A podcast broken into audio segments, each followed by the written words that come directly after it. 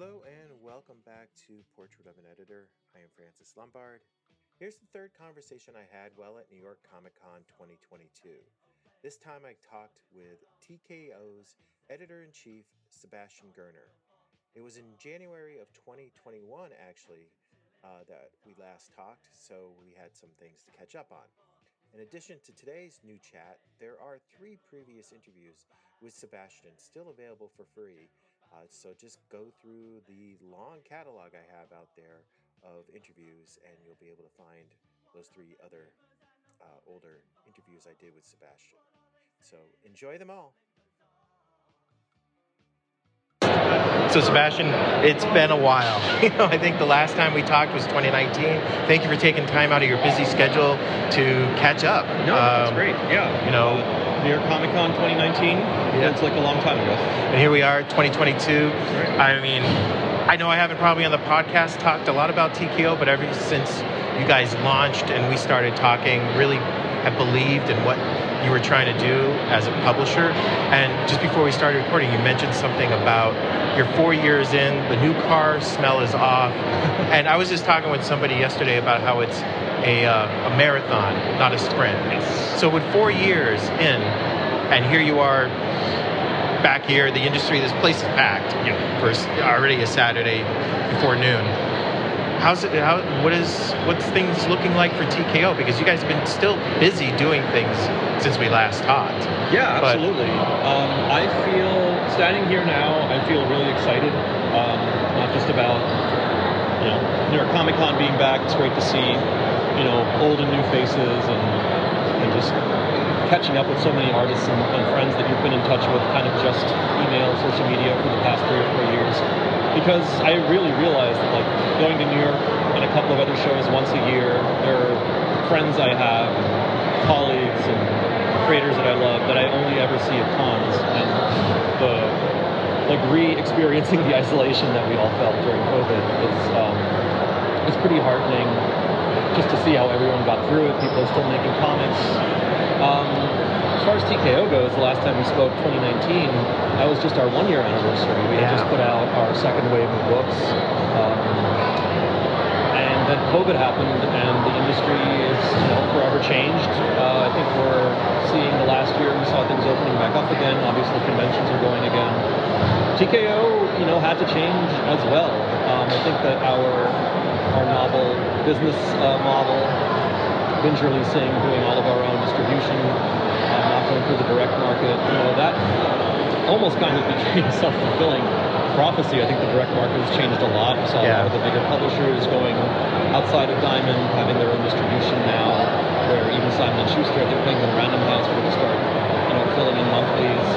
Um, but just in general, I think TKO was a bit ahead of its time at the time, and I think that we were really stress tested over the course of COVID in terms of um, because we binge released all of our books, we were able to continue to sell.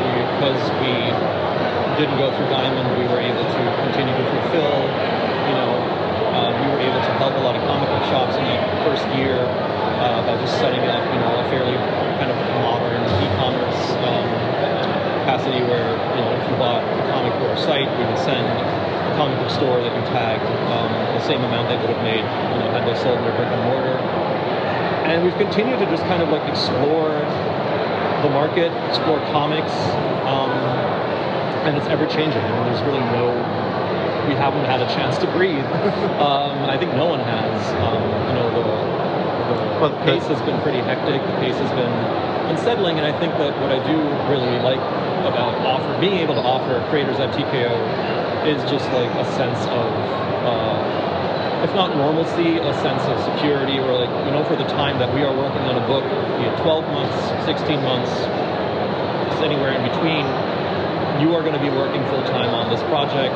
We are going to, you know, do our darndest to make sure that it comes out highest quality across the board. Our print production is really excellent. The books we have going to print now, I really cannot wait for people to see what we have in store.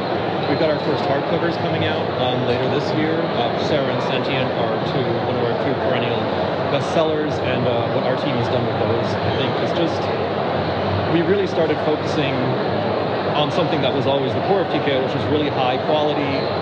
You know, we don't put out as many projects as, as you know, other publishers, and I think that that's something that actually benefited us over the course of COVID. Is that when we were ready to put out two, three titles at a time, bookstores, libraries, comic book shops were always there. And um, it's something that we're continuing now. I've been very busy this past couple of, I'm always busy, but. Um, oh, you haven't been able to just sit at home and watch Netflix? I have not been able to kick years. back too much. Uh, you know, life also changes. Like I had a kid during. Yes, congratulations. COVID. Thank you so much. and um, starting to, you know, first time COVID. Uh, sorry, so first time Comic Con. You know, as a dad, I've got I'm picking him up from daycare soon. So it all flows like back into the work and the life, but um, I think we're coming out of this stronger than ever. I'm very excited for the future. I think that the market continues to change. I think that sales figures and projections and the economy and the world political stage continues to change, but comics, you know, are a bedrock, making them, sharing them, talking to people, sharing them with creators, sharing them with readers. It's something that you know has gotten me through COVID. It's gotten a lot of us through, and it's something that I you know I'm excited to continue to do for TKO. Well, one thing you guys definitely did now, it's all really coming back to me, is that supporting Yeah. pu- uh, the stores, which is great. Which also just showed that you know, even though you're saying, "Oh, we're not going to go through Diamond, and we're going to have a self-distribute," you still believed in sort of the American market, no matter what it was. Yeah, absolutely. And that retailers were were still important to your the agenda or, or Yeah. part, and still an important piece to TKO's success. I mean, from day one, we, Yeah. we grew out of you know the, the bedrock, the groundswell of support from from brick and mortar comic book shops. Yeah. Um, obviously, you know, as our books, you know, more graphic novels, know, the binge release model, we're growing naturally into indie bookstores. We're uh, represented by Simon and Schuster, so we're you know pretty much wherever books are sold at this point. Libraries as well. We're very keen to kind of pick up our more you know younger all ages readers books like Jelly Up by Jimmy Ma, uh, My Own Scales and Scoundrels with The Wonderful Galaad. Like you really saw us naturally kind of growing with the titles that we have and the creators that we work with into all the different spaces because you know certain types of books will sell better and you know one type of bookshop or one type of comic book shop libraries have their own proclivities so we want TKO to be a publisher that not just puts out really great books but also positions them in the marketplace where they will go and do their best.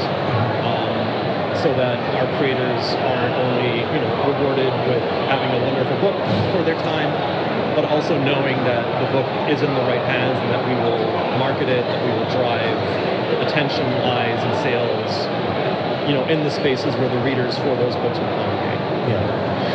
So you also during the time that we haven't talked, you ended up launching like novels, I believe, or Yes. there was a new wave, but it w- really wasn't a wave, but you a new approach Yes. to publishing or a new, I know, avenue. Yes, you, yes, uh, we did. We launched yeah. TKO Road, which is an imprint for uh, basically short, short format genre fiction. They're about you know 100, 120 pages, illustrated. They are illustrated. Okay. Um, that was definitely something that we were excited to do. Um, the challenges of generally COVID, um, printing, production, marketing, sales, all that stuff is. Was that something you sort of came up to get around, made say like the paper shortage to still have a supply line, or was that something just always in the plan to I begin mean, with? I think that that wasn't necessarily something that hurt um, our kind of pushing forward on it. I think generally as uh, readers, lovers of genre fiction, and especially noticing that for prose writers, this is like going off the comic book market, but like I'm a huge fan of like short horror novels, sci-fi. There's a whole slew of amazing writers out there, um, especially young writers, especially writers who may or may not, you know, if you think the comic book industry is a mess, like wait until you get into the, the genre publishing market. But just to kind of try to uh, open a door uh, for that type of genre fiction that we also did for comics, uh, where there's just finding writers, you know, and, and giving them an opportunity to be like, hey, do you want to write something that is maybe not a full novel? It's not going to take a year of your life or more in some cases. And maybe also something that you don't feel like you can pitch to your regular readers. You know, if you're churning out a crime book or a romance novel, every six to eight months, like some of these writers do. Like maybe they want to try something else. Maybe they want to yeah. try, I don't know, uh, something science fictiony or a suspense movie or something like that. Like that was. We were all very excited to kind of open that, you know, arm of TKO Publishing. We did a couple of uh, titles, and I really loved working on them. And um, you know, there's always a million things going on. It's definitely something that we are looking to you know spend more time on in the future, and I'm excited to do that. How did you have to like sort of change your approach to editing when working on that? Uh, was it new muscles that you had to sort of build up? Definitely, I felt like I'd not done this before. Like if you put me in front of a comic book script at this point, I kind of, you know, yeah. I'll know my way around. I edited one or two pieces of prose as a freelance writer, and it was it was genuinely a new experience because I was. I remember my first two or three times at Marvel as a young assistant editor, editing a script and having an idea, and then not being certain if I could bring this up. Like, is it okay for me to mention this? Like, is the, is the writer going to be mad? Um, and to kind of jump over that, where ultimately I brought it back to the level of it's the story, it's the characters, it's the it's the internal logic, and the beauty of the prose and you can just start chipping away at it. You can just start having, you know, here's some questions about this point in the scene or at this point in the story. Uh, you know, what are these characters thinking? What do we know about them? How can we craft it? Uh, because they were both suspense pieces that I edited. There were um, one I opened by Brood-X by Joshua Dysart, his first prose piece. That was I was very excited to, to, to work on that. Uh, Josh is one of my favorite writers. Yeah. And, but you've worked with him before. I've worked with him before, and he was very excited to write some prose. And the story he pitched us uh, was was the backdrop is amazing. It's against the the, the titular Brood-X. It's the two cicada uh, breeds that once every uh, 17 years come out at the same time. And against that backdrop of these like swarms of cicadas, we have in the 1950s a murder mystery set on a construction site for a nuclear, like for a, sort of a fallout shelter in the middle of nowhere.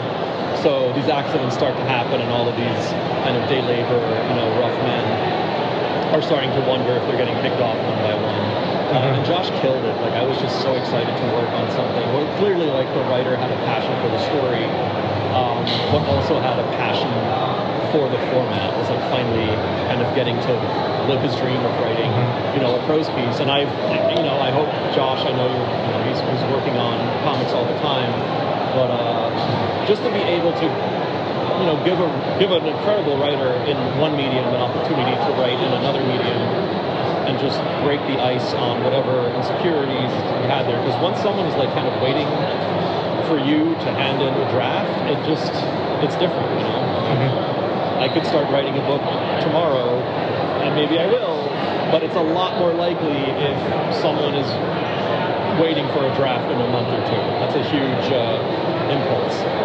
And the other book finally got the names uh, back up and running. Alex Grecian, um, New York Times bestselling author, is one Eye Open, and that's another really exciting. It was a, a folk horror story uh, based on like a Danish golem type uh, figure, but also a really emotional story about loss and grief.